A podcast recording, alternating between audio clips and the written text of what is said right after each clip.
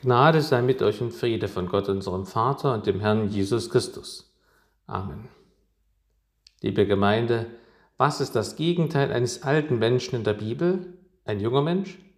Nein, ein neuer Mensch. Um neue Menschen geht es in unserem Predigtext heute. Und zwar um Menschen, die durch den Heiligen Geist und Wasser der Taufe neu geboren wurden.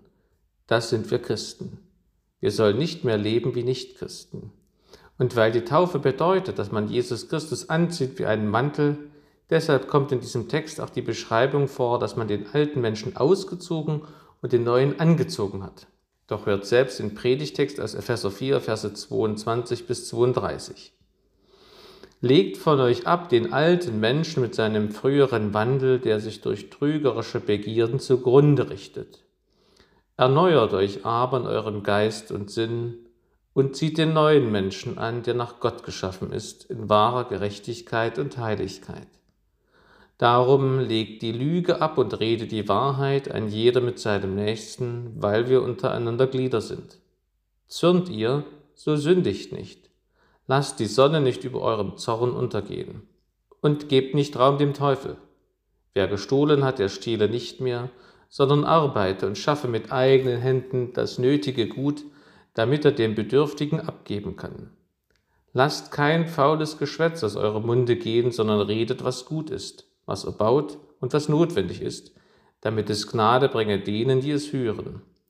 Und betrübt nicht den Heiligen Geist Gottes, mit dem ihr versiegelt seid für den Tag der Erlösung. Alle Bitterkeit und Grimm und Zorn und Geschrei und Lästerung seien fern von euch samt aller Bosheit. Seid aber untereinander freundlich und herzlich und vergebt einer dem anderen, wie auch Gott euch vergeben hat in Christus. Der Herr segne an uns sein Wort. Amen. Ich möchte einige Aussagen dieses Bibelabschnittes so zusammenfassen. Kleider machen Leute. Erstens, Christus macht mich zum Christen. Zweitens, ich als Christ soll es machen wie Christus. Zuerst also, Christus macht mich zum Christen. Das geschieht durch Glauben und Taufe. Jesus Christus macht aus mir einen neuen Menschen. Das wird in unserem Bibeltext durch zwei Beschreibungen dargestellt. Erstens durch die Schöpfung und zweitens durch den Kleiderwechsel. Beides zusammen beschreibt unsere Situation als Christen in der antichristlichen Welt. Erstens, Jesus schafft mich neu durch Glauben und Taufe. Als neue Geburt bezeichnet Jesus das Christwerden. Ein neuer Mensch sind wir dann, nach Gott geschaffen wie es im Predigtext heißt.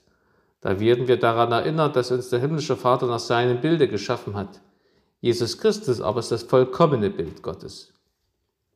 Deshalb werden der alte Adam und die alte Eva aus einem fleckigen und trüben Bild Gottes durch Christus zu einem vollkommenen Bild Gottes geschaffen.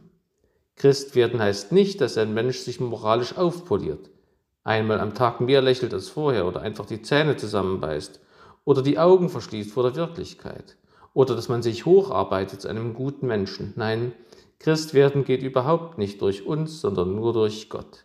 Es ist nicht unsere Leistung, sondern Gottes Geschenk. Ich kann es annehmen oder ablehnen. Die Verantwortung liegt ganz bei mir.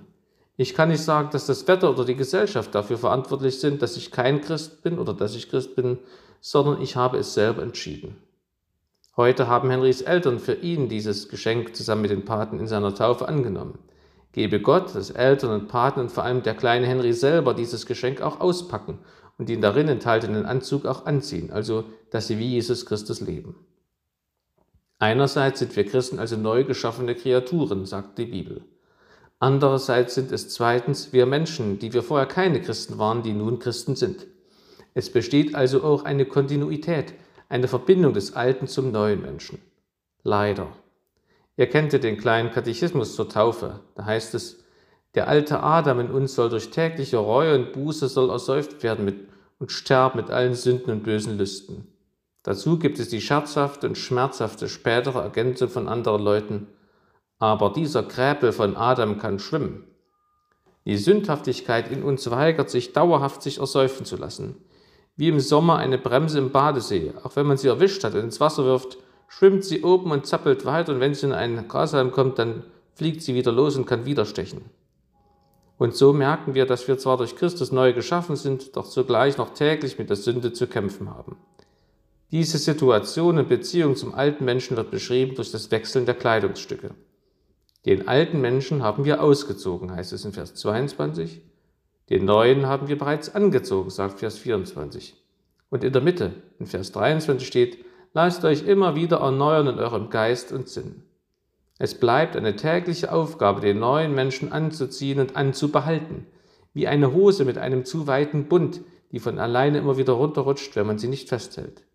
Deswegen fährt der Luther im kleinen Katechismus auch fort, täglich soll aus der Taufe herauskommen und auferstehen ein neuer Mensch, der in Gerechtigkeit und Reinheit vor Gott ewiglich lebe. Weil wir uns in dieser Spannung befinden, deshalb ist es überhaupt erforderlich, dass wir in der Bibel ermahnt werden, wie Jesus Christus zu leben. Das ist kein Selbstläufer, erst recht kein Automatismus. Wenn ich nichts tue, werde ich nicht Christ und wenn ich nichts tue, bleibe ich auch nicht Christ. Wenn ich nichts tue, werde ich automatisch zum Nichtchristen. Und da bin ich beim zweiten Aspekt der Predigt. Jesus Christus macht mich zum Christen und ich als Christ soll es machen wie Christus. Beispiele für das, was wir da alles tun sollen, stehen in unserem Predigtext. Ich gehe sie versweise durch. Hier ist vor allem unser Verhältnis zu unseren Mitchristen gemeint. Wir sind ja alle Glieder am Leib Christi, steht im Bibeltext. Aber unsere nichtchristlichen Mitmenschen tut es auch gut, wenn wir sie so behandeln. Vers 25 Legt die Lüge ab und redet die Wahrheit an jeder mit seinem Nächsten, weil wir untereinander Glieder sind. Wir sollen das achte Gebot befolgen, also nicht lügen. Notlügen sind auch Lügen und nicht gut.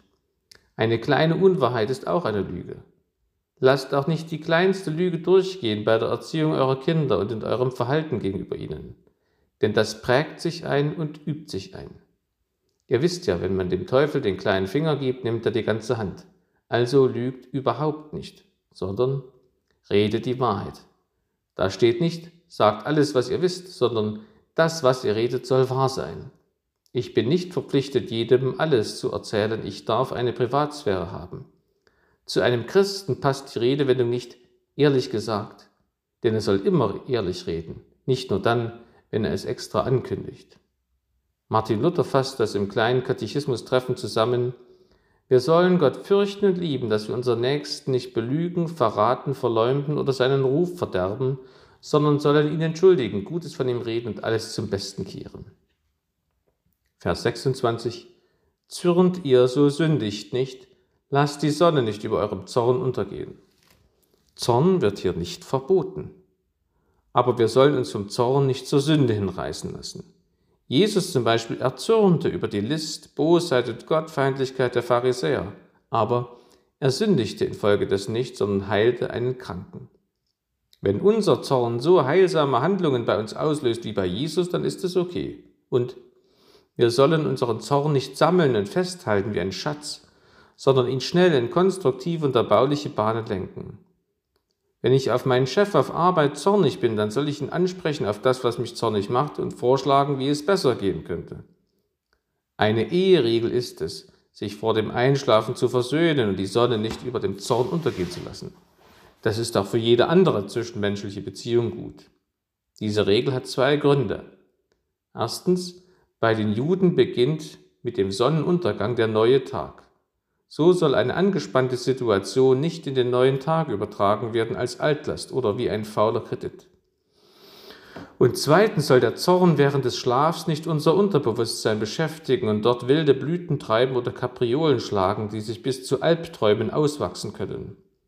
Also macht es zu einem festen Bestandteil eurer Abendtoilette, von mir aus auch ruhig im Bad, dass ihr allen Zorn und Zwistigkeiten ausräumt so viel an euch liegt, also was ihr selbst dazu beitragen könnt.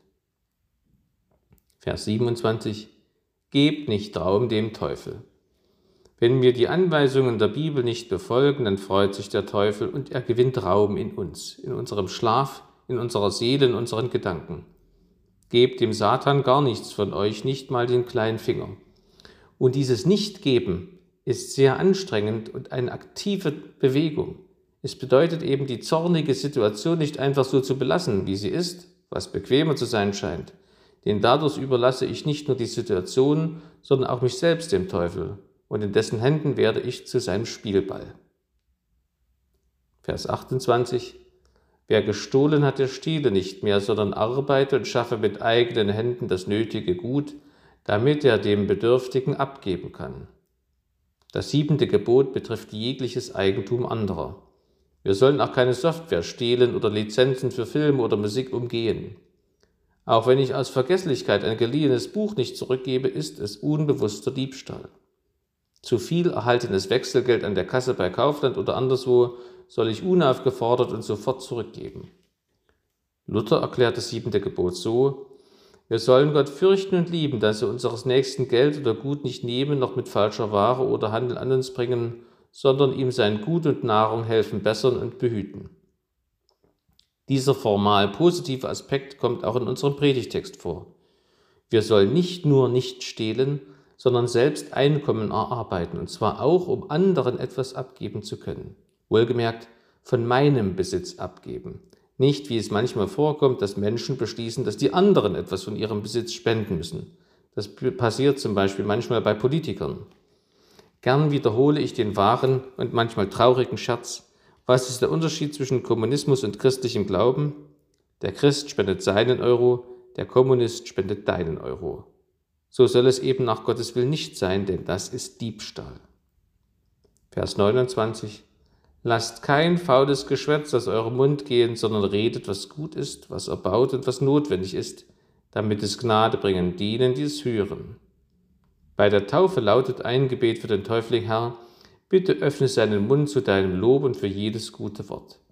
Dazu hat Gott uns den Mund gegeben, nicht damit wir ihn als Gülle oder Dummverteiler missbrauchen. Worte können sogar töten, verletzen sowieso. Also wir sollen nicht tratschen, nicht über andere reden, sondern mit ihnen. Tratschen ist geistlicher Mundgeruch. Geistliches Zähneputzen ist, wenn ich mich vor meiner Antwort frage, was würde Jesus jetzt sagen? Ich kann auch an das dreifache Sieb des Sokrates denken. Ist es wahr? Ist es gut? Ist es notwendig? Ansonsten erspare es dir und den anderen. Allerdings will Gott überhaupt nicht, dass wir verstummen. Gern sollen wir reden. Von Jesus, denn Jesus allein ist gut, er baut uns auf und er wendet unsere Not, ist also notwendig. Der natürliche Mensch nimmt den Namen Jesus Christus fast nie in den Mund, so als ob er etwas Ekliges wäre. Stattdessen nimmt er öfter Beleidigungen und Halbwahrheiten, Flüche und Zaubersprüche in den Mund. Bei uns Christen soll sich dieses Verhältnis umkehren. Vers 30. Und betrübt nicht den Heiligen Geist Gottes, mit dem ihr versiegelt seid für den Tag der Erlösung. Das ist eine zweite Erinnerung an unsere Taufe. Und wir werden hier darauf hingewiesen, dass Gott, der Heilige Geist, eine Person ist. Er kann betrübt werden. Wie macht man das? Jesaja schreibt, der Herr erlöste die Israeliten, weil er sie liebte und Erbarmen mit ihnen hatte, aber sie waren widerspenstig und betrübten seinen Heiligen Geist. Darum ward er ihr Feind und stritt wider sie. Wir betrüben den Heiligen Geist, wenn wir dem himmlischen Vater gegenüber ungehorsam sind. Vers 31. Alle Bitterkeit und Grimm und Zorn und Geschrei und Lästerung seien fern von euch, samt aller Bosheit. Unsere Aktivität ist gefragt. Haltet euch von diesen Dingen aktiv fern, haltet sie euch vom Leibe, wie vorhin schon beim Zorn gesagt. Vers 32.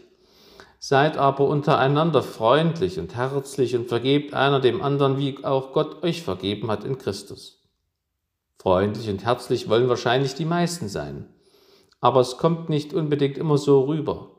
Und manchmal verstehen auch verschiedene Menschen Verschiedenes darunter, was nun genau freundlich und herzlich ist. Was sehr leicht zu verstehen ist, aber nicht so leicht zu tun ist, ist zu vergeben. Das ist einer der Hauptaufträge für die Christen. 70 mal, 7 mal sollen wir unseren Mitmenschen vergeben, sagt Jesus. Und auch das ist nur ein Symbol für immer wieder, ohne Ende sollen wir vergeben. In der Vergebung liegt eine Kraft, die Menschen verändert. Das sehen wir ja am Kreuz. Dadurch hat Jesus Christus uns verändert, sonst wären wir heute nicht hier. So können wir die Welt, zumindest unsere Umwelt, aktiv verändern, wenn wir bereit sind, anderen zu vergeben. Wer vergibt, hält alte Rechnungen nicht offen. Und wer vergibt, vergisst auch. Und zwar nicht den Sachverhalt an sich, sondern den Schmerz und den Zorn und die Demütigung, die durch diese böse Tat meines Mitmenschen an mir verursacht worden waren. Liebe Gemeinde, Vor einem Opernbesuch fragt sich vielleicht manche Frau vor dem Spiegel, kann ich so gehen? Diese Fragen sollten wir uns jeden Tag vor dem Beichtspiegel stellen. Kann ich so gehen? Lebe ich wie Christus? Lasse ich Jesus Christus in mir leben und handeln? Damit wir uns, wenn wir merken, dass es nicht so ist, nicht nackt der Peinlichkeit preisgeben und so in die Öffentlichkeit treten, sondern dass wir so leben, wie es der Heilige Geist lehrt und dadurch auch in diesem Leben schon seine Fruchtkosten schmecken dürfen. Und das wünsche ich uns allen. Amen. Und der Friede Gottes, der höher ist als alle Vernunft, der bewahre eure Herzen und Sinne in Christo Jesu. Amen.